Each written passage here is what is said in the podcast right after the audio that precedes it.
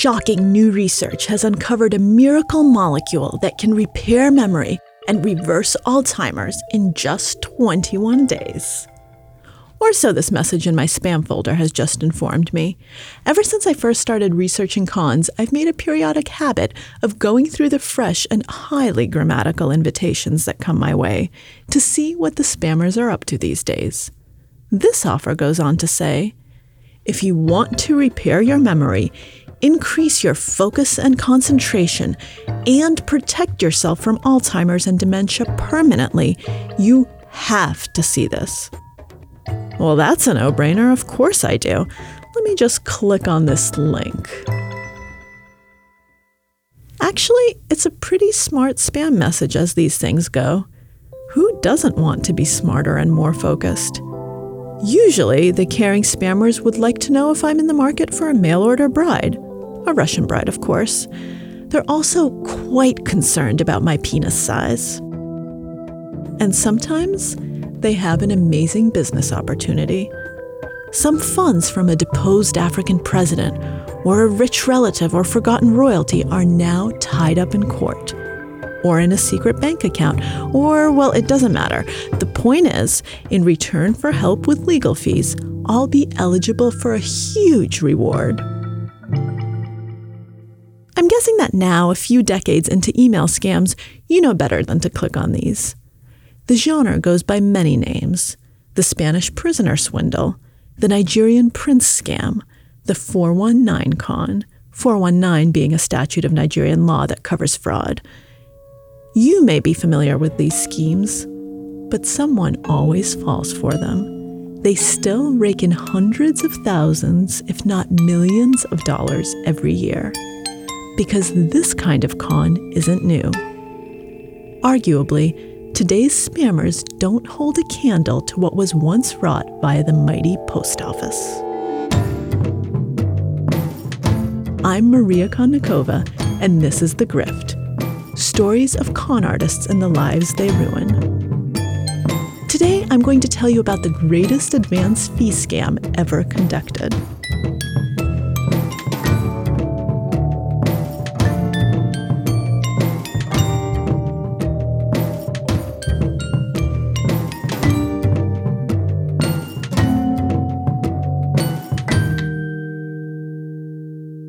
I said, look, I'm researching an American Depression era con man, and I'm trying to kind of find documentation. And I was wondering if you might be able to point me in kind of various directions. This is Los Angeles based writer Richard Rayner. Oh, yeah, well, what's the name of the con man? And I said, Oscar Hartzell. He said, You mean the Oscar Hartzell? Rayner was researching a book he eventually published in 2002. It's called Drake's Fortune.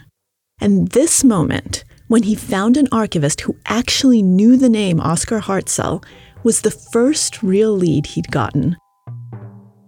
Almost everyone has now forgotten about Oscar Hartzell, though he bilked somewhere in the neighborhood of 80,000 Americans out of millions of dollars, even at the height of the Great Depression, even after they should have known better.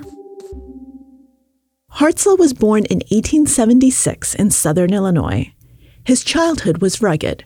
He started life in a one room log cabin. He was the son of a farmer, not poor, not well to do. He always thought that he would be a farmer. He's a kind of ruddy faced, chunky, Russell Crowe kind of looking guy. He made a marriage that was slightly socially advantageous. So he was able to buy a big farm in Iowa his father died in a gun accident. There was some insurance money. So Hartzell was able to buy an even bigger farm in Texas. He had a ranch in Texas, 16,000 acres, tens of thousands of cattle. But Hartzell encountered a series of disasters. His cattle died from a disease that was ravaging herds at the time. He lost his inheritance and his farms. In 1908, he had to declare bankruptcy. By his mid 30s, Oscar Hartzell was generally humiliated, a failure. Now, let's stop for a second and consider that word, failure. It slides easily enough into a story about someone else. Other people fail all the time. But it's a very hard word for us to apply to ourselves. And for good reason. Calling yourself a failure feels like giving up, negative thinking, mentally unhealthy. We live in a culture where we're told constantly to think positive thoughts, believe in ourselves, shoot for the moon. But there's more to it. A fundamental element of human psychology is that we are, in a way, hardwired for optimism. When it comes to ourselves, our own capabilities and traits, we tend to see the world through a rosy prism. Over and over, studies find that we rate ourselves better than average on most good traits and below average on most bad ones. And we somehow consistently overestimate our likelihood of future success relative to the present. We think our lives are going to get better. We are, in a way, wired for hope. That hope comes through especially strongly when things in our lives are actually a mess and a mess that we've caused. A sort of magical distortion field seems necessary to shield us from the fact that we've made a poor decision. Oscar Hartzell got to know that distortion field very well in the years after his bankruptcy. Rather than admit that maybe money management wasn't his forte, he tried real estate in Iowa. He ran for county sheriff and lost.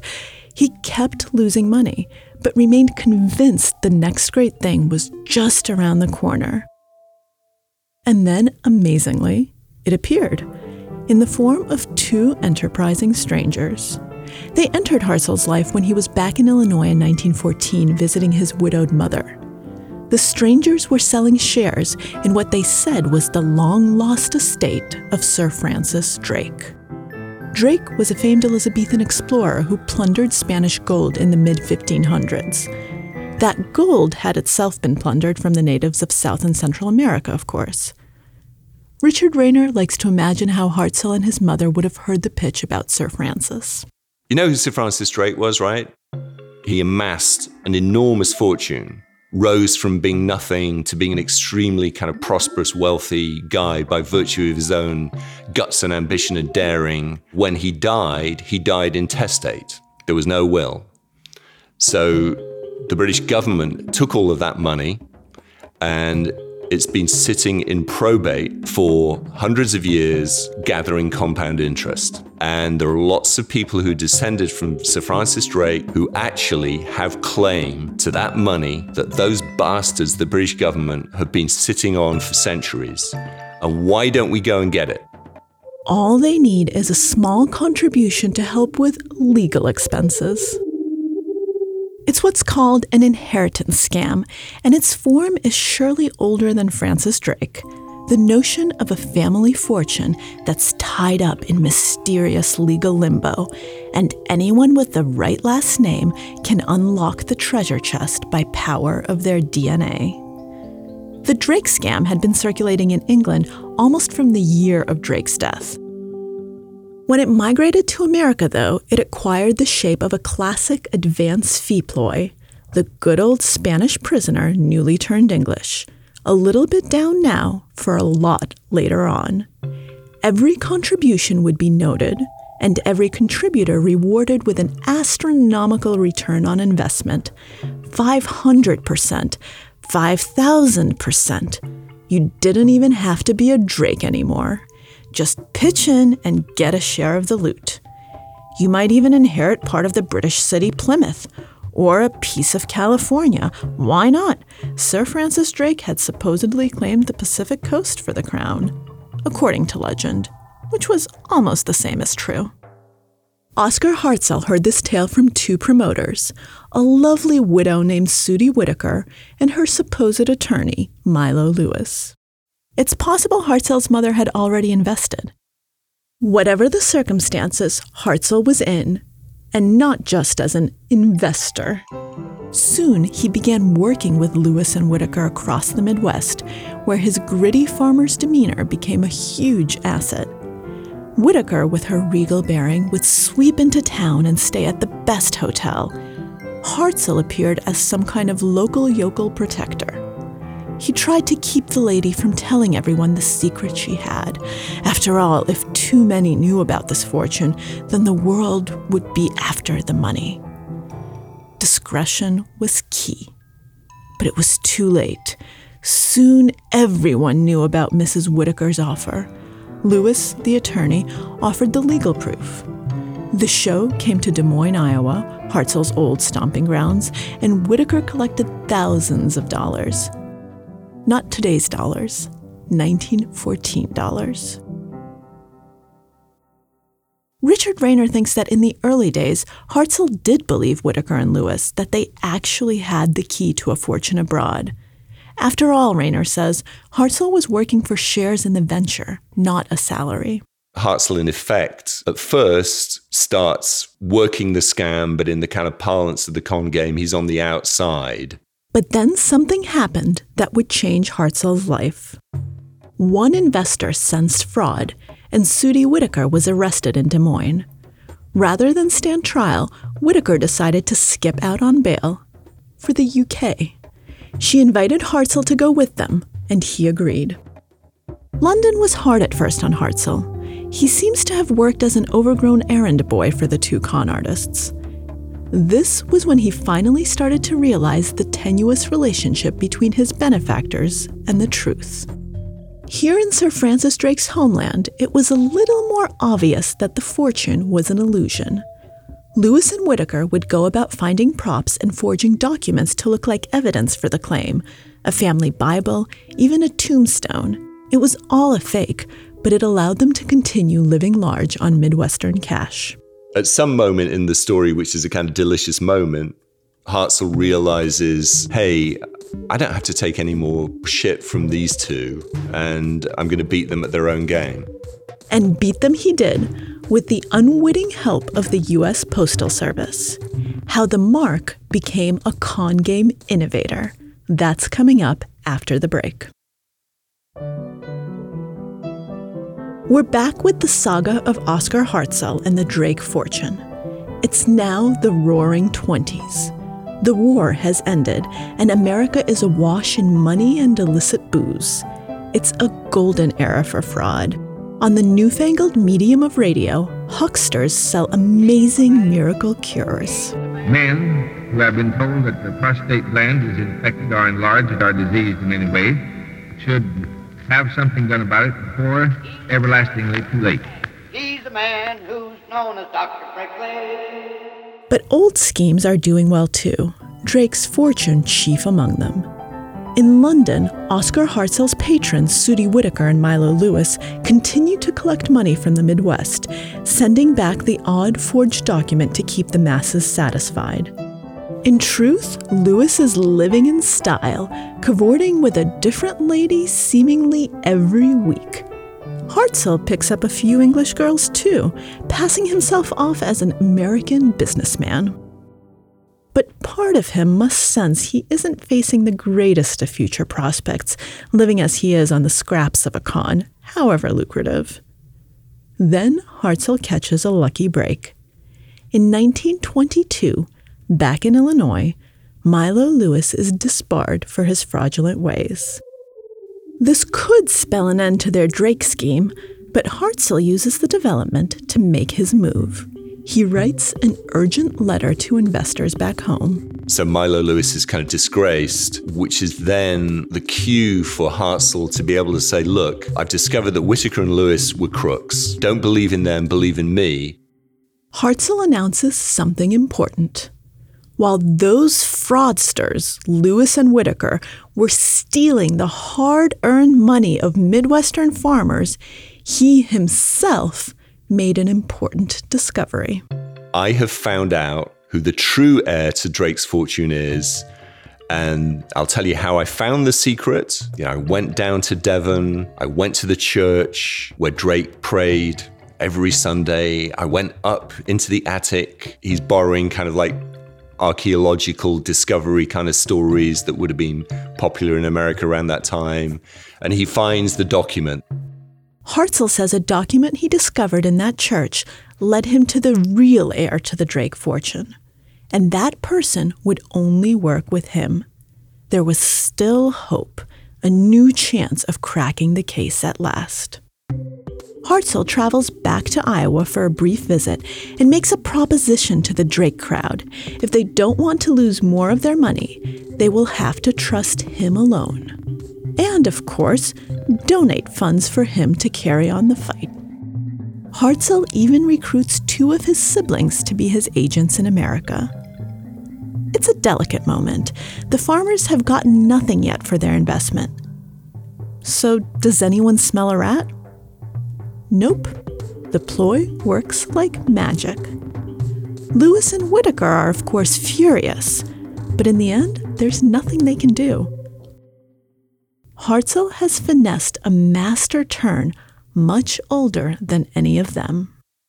The Elizabethan conmen would talk about this moment in the long saga, the long narrative that any con game is. They talk about this moment called the misrule, which is where something goes wrong. And actually, if you're a clever con man, as opposed to kind of admitting defeat at that moment, you use it to your advantage.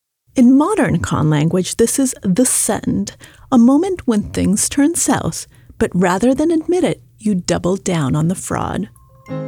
Thus begins what's got to be the best decade of Hartzell's adult life, when he becomes, as Rayner likes to put it, the master of misrule. When you look at the American Express records for the early 1930s, he's then receiving as much as $12,000 a month, and that's Depression era money. Back in London, Hartzell lives in ever more grand apartments. He wears fancy suits. He takes elocution lessons. He smokes fine cigars. He dines at his own personal table at the Savoy and starts referring to himself as Baron Hartzell. His only job is hanging around the courts of London, acting as if he has important business to conduct. And then he spends a couple of hours writing letters back home. Rayner has seen the originals. They're written in this sort of right way sloping scrawl, and they're written with such sort of intensity where he's announcing the details of his kind of moves in England and how it's kind of so close. We're so close. Believe in me. Keep this secret. Whatever you hear about people telling you this might not be true, that's the government. They don't want you to have this money. Just go on believing in me and I will bring it all back for you. Any event, any change of cabinet in England, any meetings with US officials, Hartzell writes the Drake fortune into it. He also blames those current events for his setbacks and delays. His followers in the Midwest are mostly satisfied that he's plugging away despite an obvious government conspiracy. But they're not the only ones reading Hartzell's letters home. His incredible success has drawn the attention of the United States Postal Inspection Service. That probably sounds like no big deal, but it is a big deal. The Postal Inspection is the oldest branch of federal law enforcement. Mail fraud, using the U.S. postal system to solicit funds under fraudulent pretenses, is a federal crime. The Smithsonian's U.S. Postal Museum has made a very exciting video about the inspection service if you care to look it up. There are over 200 federal statutes that apply to the mail. Narcotics, homicide cases, child exploitation cases, prohibited mailing. The Postal Inspection Service has a very high conviction rate. Hartzell is in trouble. What's worse, he's in the sights of an especially tenacious inspector named John Sparks. Sparks is another Midwesterner, and he's determined to stamp out the scam that's bilking so many around him.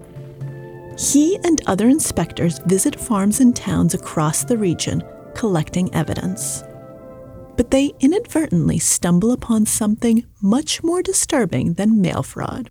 The first thing that the authorities encounter when they start knocking on doors in Iowa and Illinois and Minnesota is that the response is, We believe in Oscar Hartzell and we don't believe in you. We don't believe in the government. We were warned by Oscar that you'd show up saying this is all not true, but Drake's Fortune is our deal. It's not a government deal. You don't want us to have it. Conspiracy thinking is a powerful force. Even still, Hartzell's run of luck appears to be running out. In 1930, he slips up and confesses his scam to a Texan visiting London. The Texan, it turns out, is actually a British private detective with a convincing accent. Scotland Yard also starts monitoring Hartzell. Finally, with the persuasion of the US State Department, the British government deports Hartzell in late 1932. But he's deported in style, riding first class on the ocean liner, the Champlain. He's still posing on the boat as though he's Baron Hartzell he doesn't really know what awaits him in America. What is awaiting him in America is that John Sparks, not being prepared to wait until Hartzell gets off the boat, has actually got a police launch to take him out to the Champlain while it's still in quarantine. Then he goes on the boat and says to Hartzell, You know, I'm John Sparks, postal inspector, you're Oscar Hartzell. Did you write this letter? He shows him a letter. Hartzell says yes. Hartzell realizes he's made a mistake. This is a moment in the story when he is so busted. Sparks had witnesses with him, and they have all seen Oscar Hartzell confess to committing mail fraud.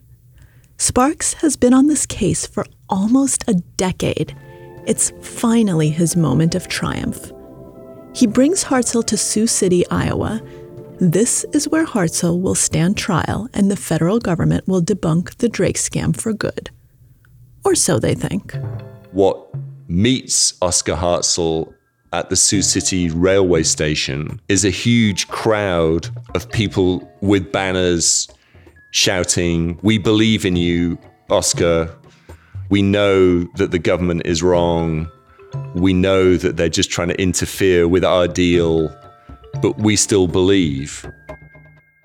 Hartzell's supporters raised $68,000 for his defense. That's right, the victims are paying the grifters' legal fees. A few months later, the trial gets underway. It's a media circus covered around the country. The federal prosecutor pulls out all the stops. John Sparks testifies. So does the private detective from London, as well as Scotland Yard. The coup de grace is a British legal expert named Charles Shallen, a one armed veteran of the Great War.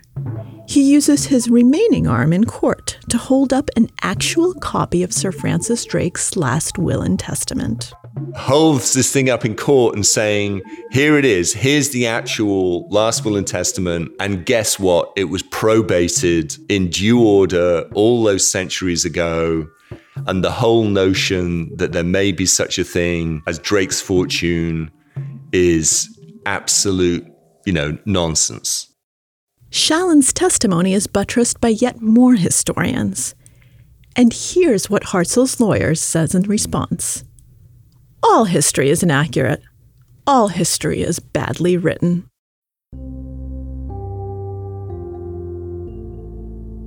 In the end, Hartzell is sentenced to 10 years in federal prison, and he's transported to Leavenworth, Kansas. Many Drake investors still refuse to believe it's a scam, or even that Hartzell is truly imprisoned. Hartzell's agents in the Midwest, including his own siblings, go into overdrive collecting more funds to find Drake's gold. John Sparks and the feds double down. They arrest 41 Drake agents and investors. They let most of them go, but a second Drake trial starts in Chicago in 1935. Hartzell is fetched from prison. One of his brothers is among the defendants. And at this point, Rayner thinks something inside of Hartzell snaps. He's hit with the full force of, I've really damaged these people. And that's the moment when Hartzell says, Yeah, I'm guilty, take me away.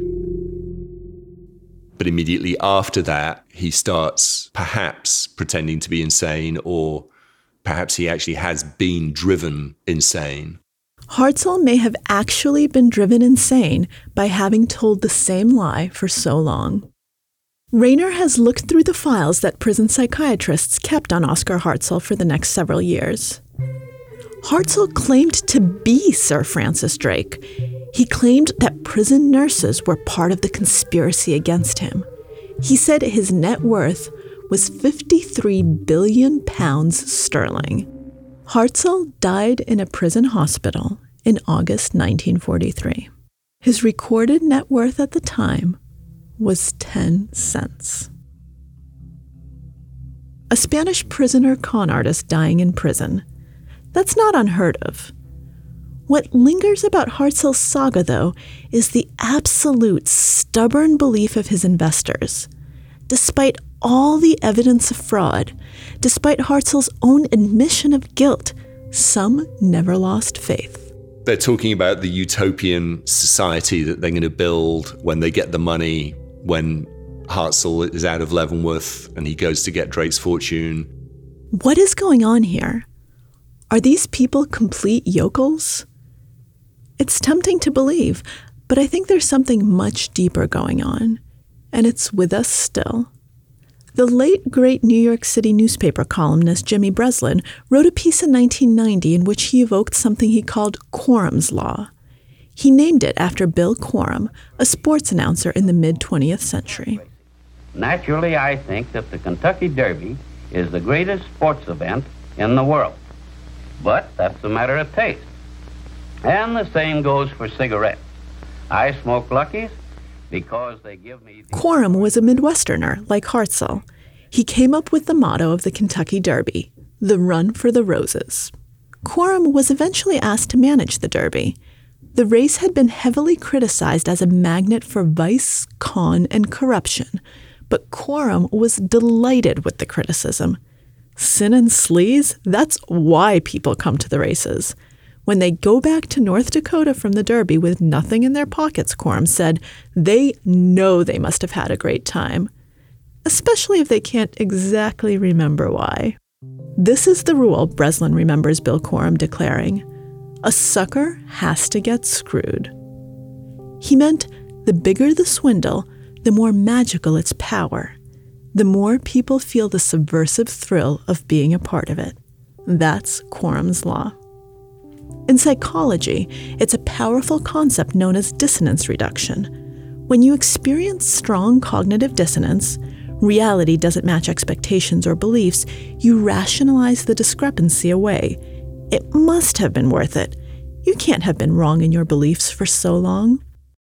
It corresponds probably to some need for impulsiveness and recklessness. I do think at the end of the Drake's Fortune story, there's a moment when it becomes about an almost kind of defiant need to believe in the face of authority telling you your belief is is bullshit. And if someone says that to you, you want to say back, you know what? F you, I'm going to go on believing in, in this because I like Oscar Hartzell more than I like the Wall Street banker. If this all sounds like something familiar right now, well, in evoking Corum's Law in 1990, Jimmy Breslin was trying to explain the behavior of a local character named Donald J. Trump. Richard Rayner started on his book Drake's Fortune almost two decades ago. He's gone on to write many other books, but people are suddenly asking him about Oscar Hartzell again. The master of misrule seems disturbingly relevant. What Drake's Fortune tells us is that reality is indeed a very, very slippery concept, and that part of what the con man always does is to set our feet on the soap bar of that concept and then kind of watch us skid along the floor. Some people keep skidding long after the con man is gone. Rayner spoke with a librarian in small town Minnesota who remembered fistfights over the Drake fortune. A priest had been run out of town for criticizing it. And still, the librarian said, there were a few old timers who spoke of what they'd do when their share of the fortune finally arrived. If you slide on fantasy long enough, it almost feels like you're going somewhere.